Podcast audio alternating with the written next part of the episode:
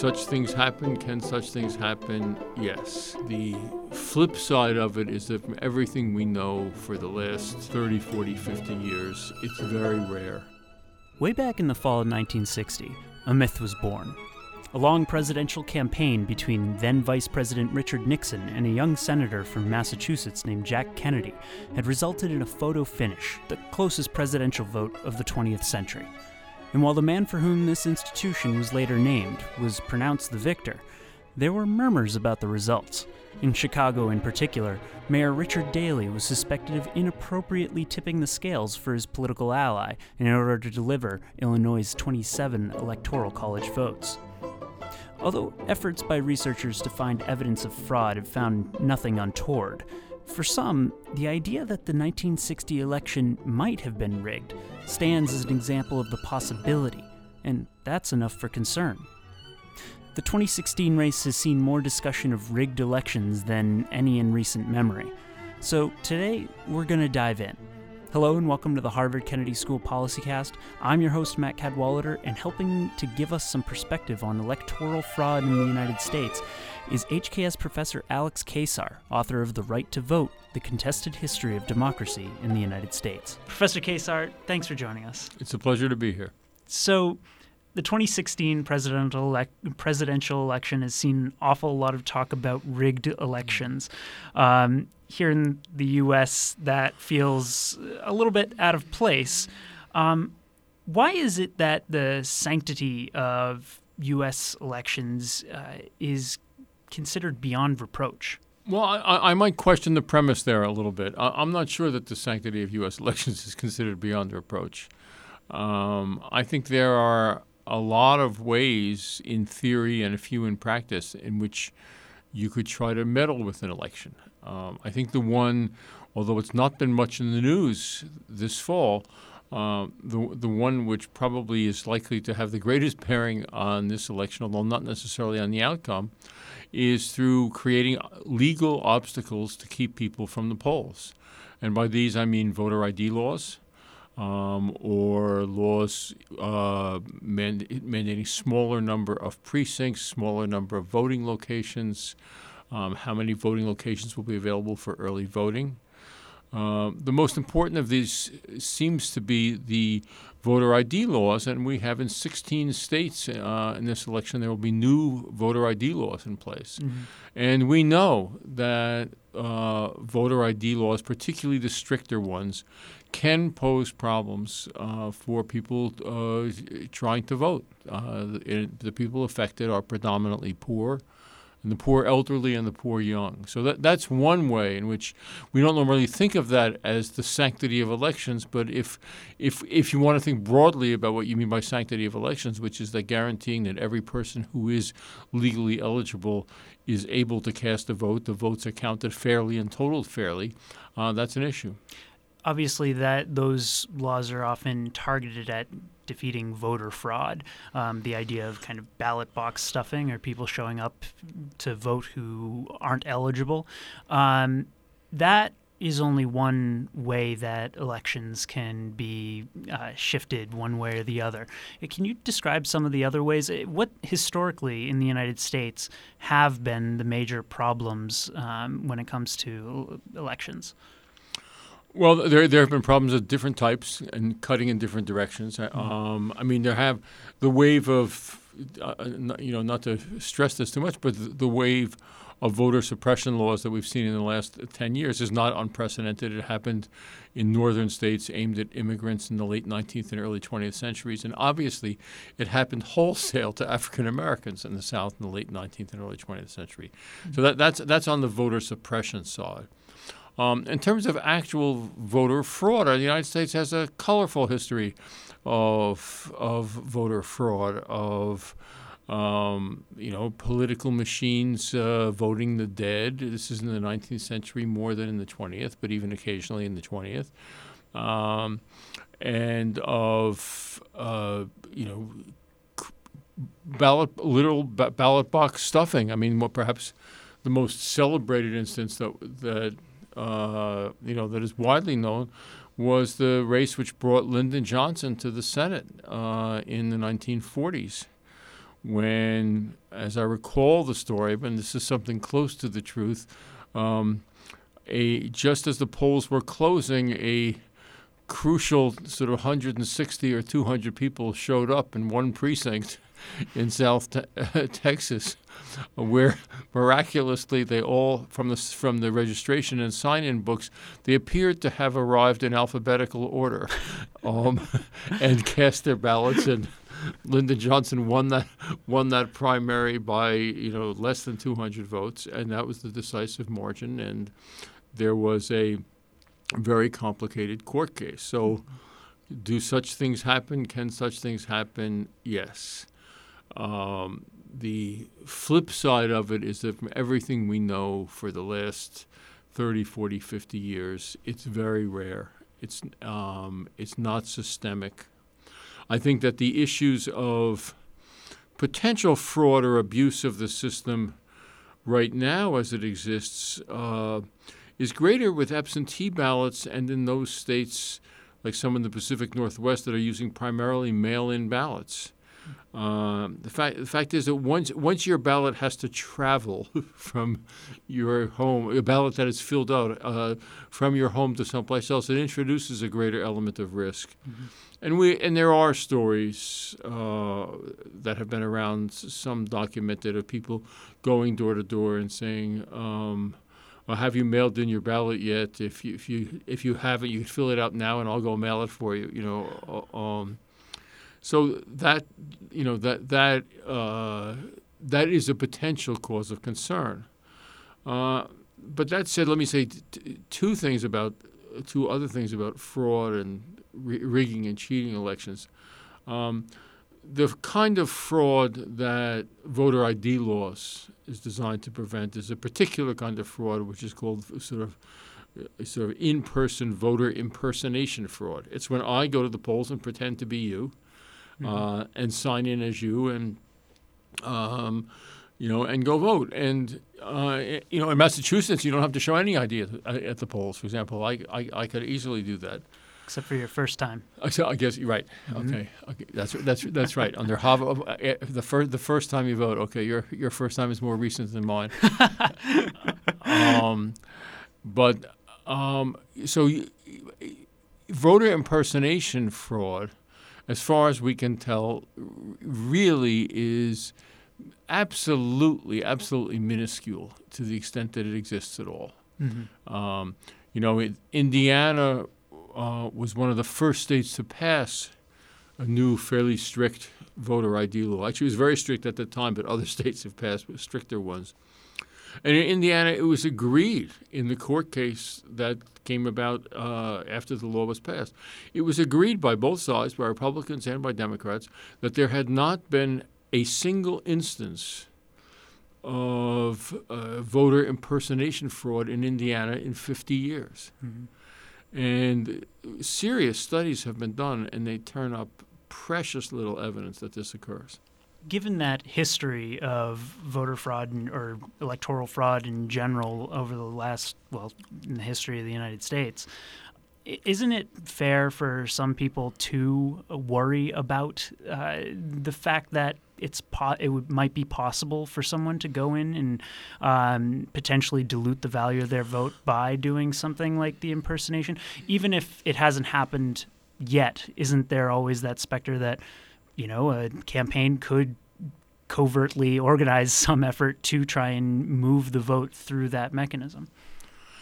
It's a good, it's a good question, um, and I think that there are the broad construct here is that any electoral system is going to have a set of trade offs between access to the ballot box and security. You can get maximum security and give up and, and, give up access. I mean, you could, for example, require everybody to come and show not only their driver's license, their passport, or their birth certificate every time they come to vote. Um, but that would keep a lot of people from from from getting to the polls. I mean, do, do you know where your birth certificate is uh, as as we speak? Um, you know, and, and there are you know one could be concerned. For example, to take to take this question of citizenship, um, you have to be a citizen to vote in Massachusetts. Okay, but you don't have to prove your citizenship uh, in order to vote or, or, in order to register. Mm-hmm. Um, and if they instituted a law like that, it would it would it would prevent you know someone who was a non-citizen from voting. And there are occasional stories, usually not very uh, they're not malign stories. It's almost accident stories of people who are legal permanent residents who are told they can vote or think they can vote or are confused and they actually register to vote. Um, what, what, weighs in on the other side? I mean, again, we know this this can happen. It's very, you know, as far as we know, it's extremely unusual, and the cost to the electoral system and the other voters of tightening up the system would be uh, w- would be very high. Mm-hmm. The other thing we know, and this goes back to you know concerns about cheating or rigged elections, is, for example, on the question of citizenship. The last thing in the world a non citizen living in the United States, whether fully legal or undocumented, wants to do is to get caught committing voter fraud because they're out of the country in about 20 minutes. Mm-hmm. Uh, there is a, a, a very well known story, I think it's from the 2000 or 2004 election, of a, a legal permanent resident in Florida. I think he owned a small s- store, and he went to to renew his driver's license, and the person at the motor vehicle bureau gave him a voter registration form, which he filled out, and he thus assumed, well, somebody official is giving me this form, that means I can vote, and he went and he did vote, mm-hmm. and he got caught because he was not legal, and he was deported uh, after living in the country for almost almost a decade. Mm-hmm. So the, the, costs are very very high, and it's hard to believe that most people in that situation would really value, um, you know, casting an extra ballot, you know. W- which is unlikely to have any eff- any effect. Mm-hmm. In terms of, but it's to say that there you can have a small number of individual incidents like that. To have any systematic rigging that would involve this kind of voter fraud would be extraordinarily difficult to arrange without getting caught. I mean, what would you have to do? Recruit 10,000 people into the scheme to go uh, show up at the polls? If, you know, I don't think. Uh, if you could find 10,000 people who would be willing to go and vote fraudulently, it would be extremely unlikely to me that two of them wouldn't talk about it afterwards. Uh, on the on the other hand, with uh, most of these voter ID laws, it, the basically the idea is that you have to show uh, some sort of identification when you when you go to vote. Um, it's hard to imagine many people in getting by in this country without having some form of ID already. Although obviously some uh, some do not. It has has there been work to prove that's enough to stop people from voting? Yes, it's not a large number of people, but it's uh, it's a number of. We don't. Ha- the numbers are not precise, but um, it can be depending on the area between five and ten percent of of the less privileged members of a society, of poor and and, and, and minority groups.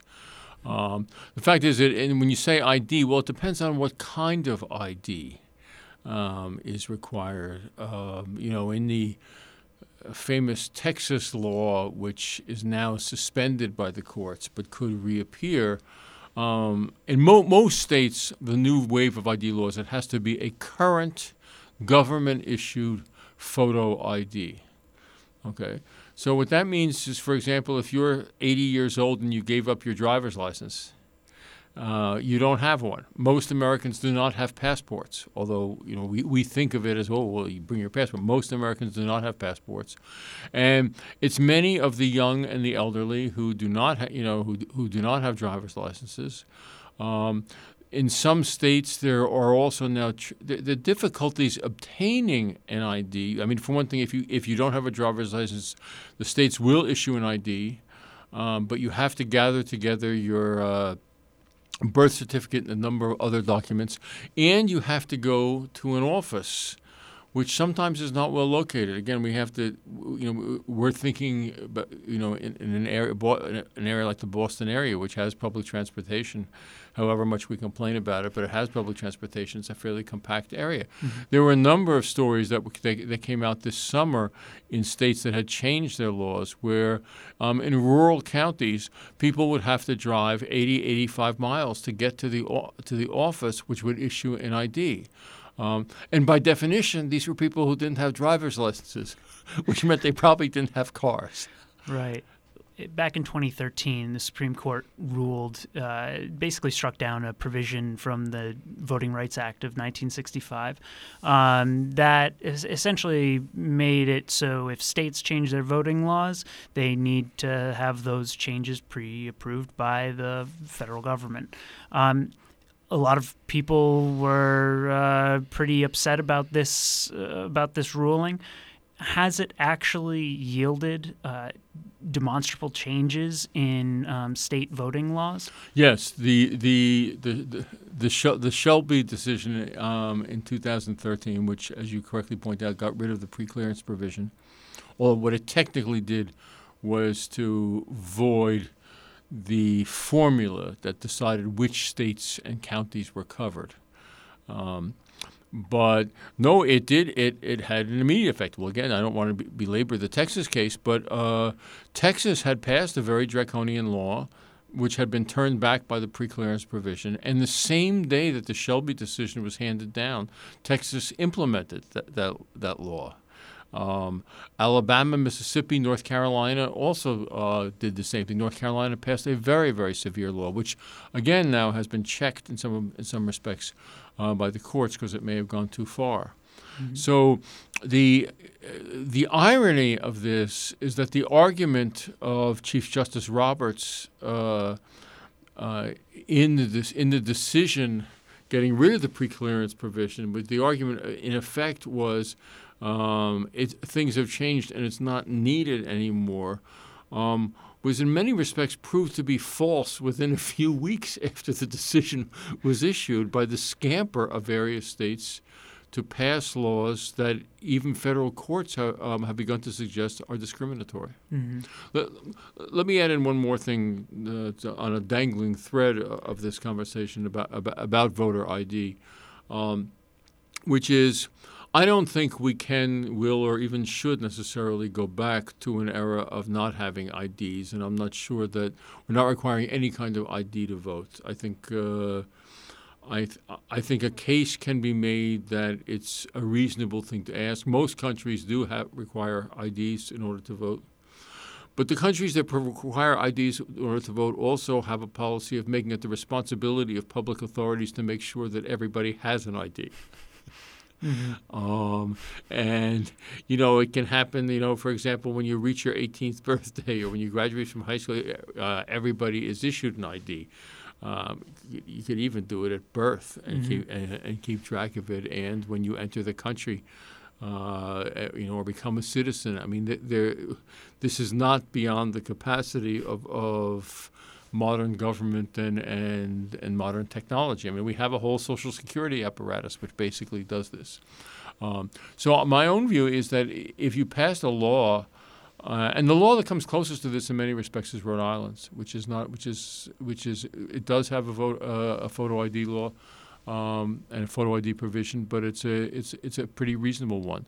You just have to change the question of who's responsible for making sure everybody has one uh, it should be the state because these are state laws, um, and not up to elderly individuals to go traipsing around to try to put together all the documents to find one. Uh, well, that speaks to one of the uh, unique characteristics of American democracy in that, uh, well, we have our voting laws determined by 50 independent uh, uh, governments. Um, is this is that a good thing or a bad thing? I I, I can see a a case for it being good because it'd be hard to rig a, an entire national election. But on the other hand, it seems like these these isolated incidents of, of even where you're talking about the voter ID cases, those are certain states where the problems are, are worst and they're not affecting the rest of the country. Yeah, no, I, I look, I, I, I mean, I, I think you're right on uh, on both aspects of that.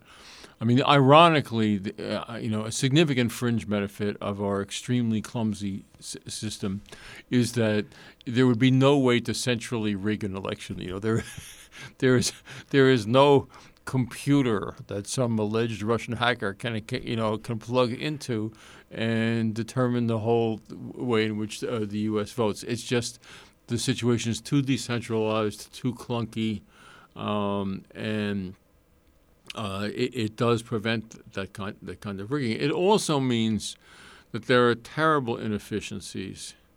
Um, that there are different standards, that there are you know different standards for equipment, that there are uh, different standards for how many you know how long lines should be, um, and you know and some states have extremely uh, antiquated equipment, while other other states.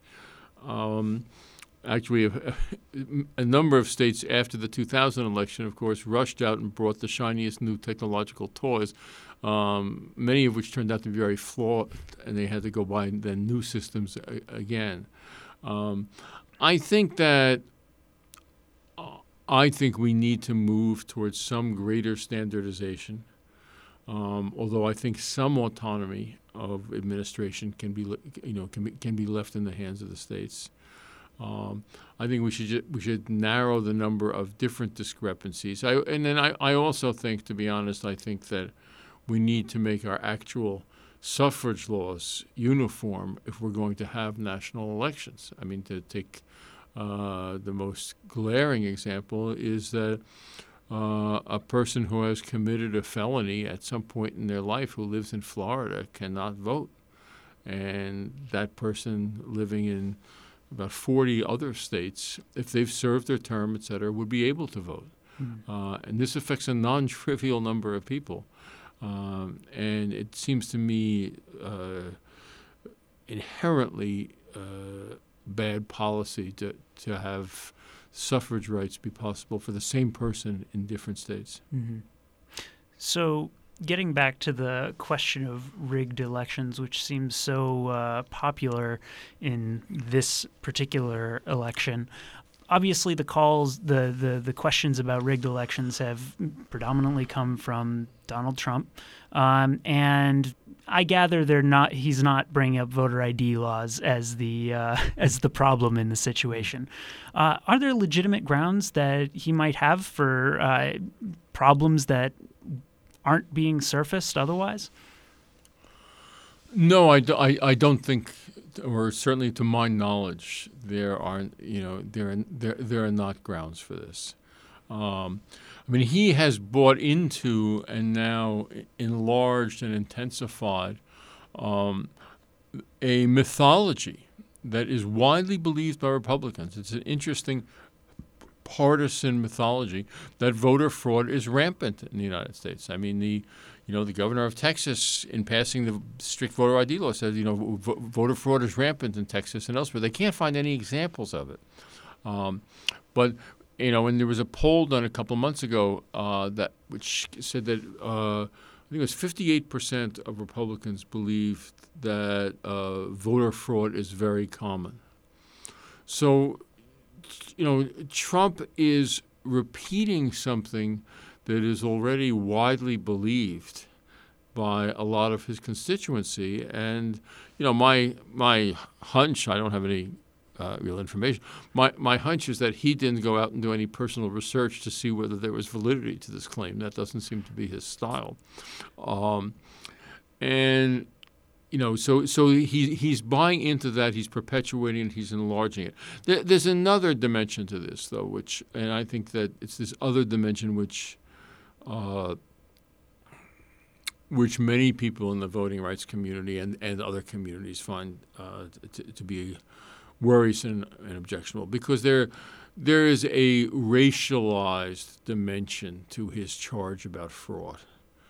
And he says, you know, where's the fraud happening? It's happening, you know, in the inner cities. It's happening in the cities of Philadelphia, Chicago, and St. Louis, right? Mm-hmm. Um, and this this taps into, you know, an older mythology uh, in United States that somehow people of other races and ethnicities uh, cheat and don't respect democracy and don't respect democratic rules, and they're going to cheat and take something away from us. And that is a charge, uh, uh, an accusation that Trump, it seems to me, is uh, is is really re- repeating.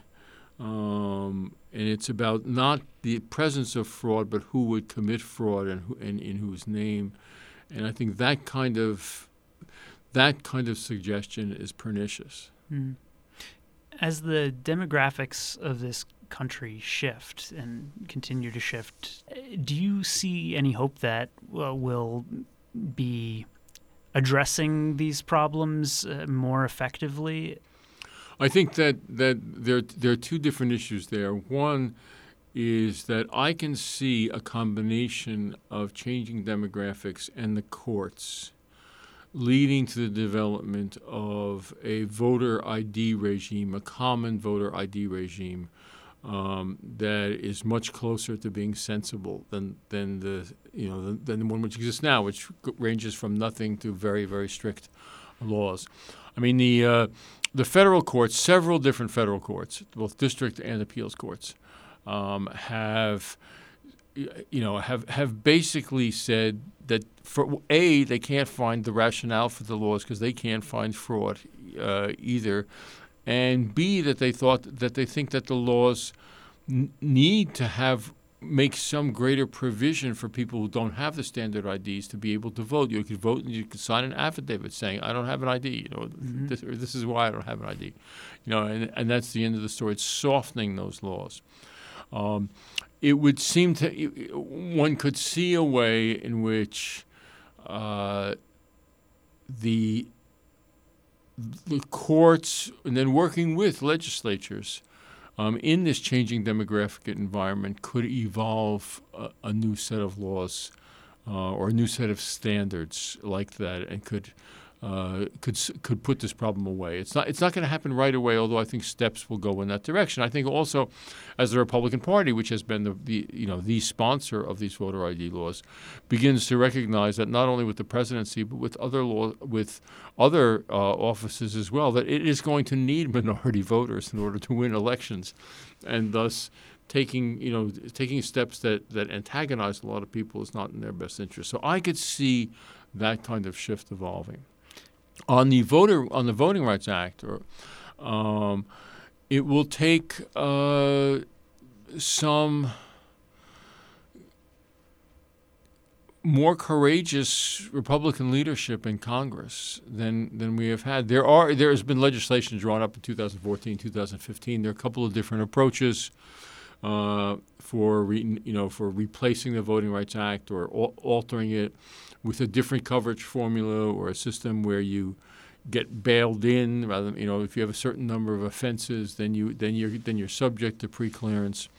Um, and members of Congress disagree about which is best but I th- but I, I think uh, that's something that, that could be worked out. Thus far um, the the committees in the House which have jurisdiction uh, over this issue have refused to even hold hearings and if if the partisan structure of the House remains uh, what it has been or anything close to it, um, I think that that's that kind of legislation is not going anywhere in the foreseeable future. Well, uh, not the brightest note to end on, but uh, Alex Keyssar, so uh, so good to have you on. Thank you so much for coming on PolicyCast. Uh, thank you. It's been fun talking to you.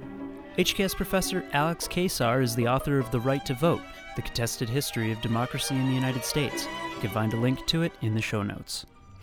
HKS PolicyCast is a production of Harvard Kennedy School. It's produced by Matt Cadwallader along with Natalie Montana, Sarah Abrams, and Becky Wickel, with help from Catherine Seraphin on distribution. You can follow us on Twitter at PolicyCast or find links to subscribe on iTunes, Stitcher, iHeartMedia, and elsewhere by visiting hkspolicycast.org. See you next week.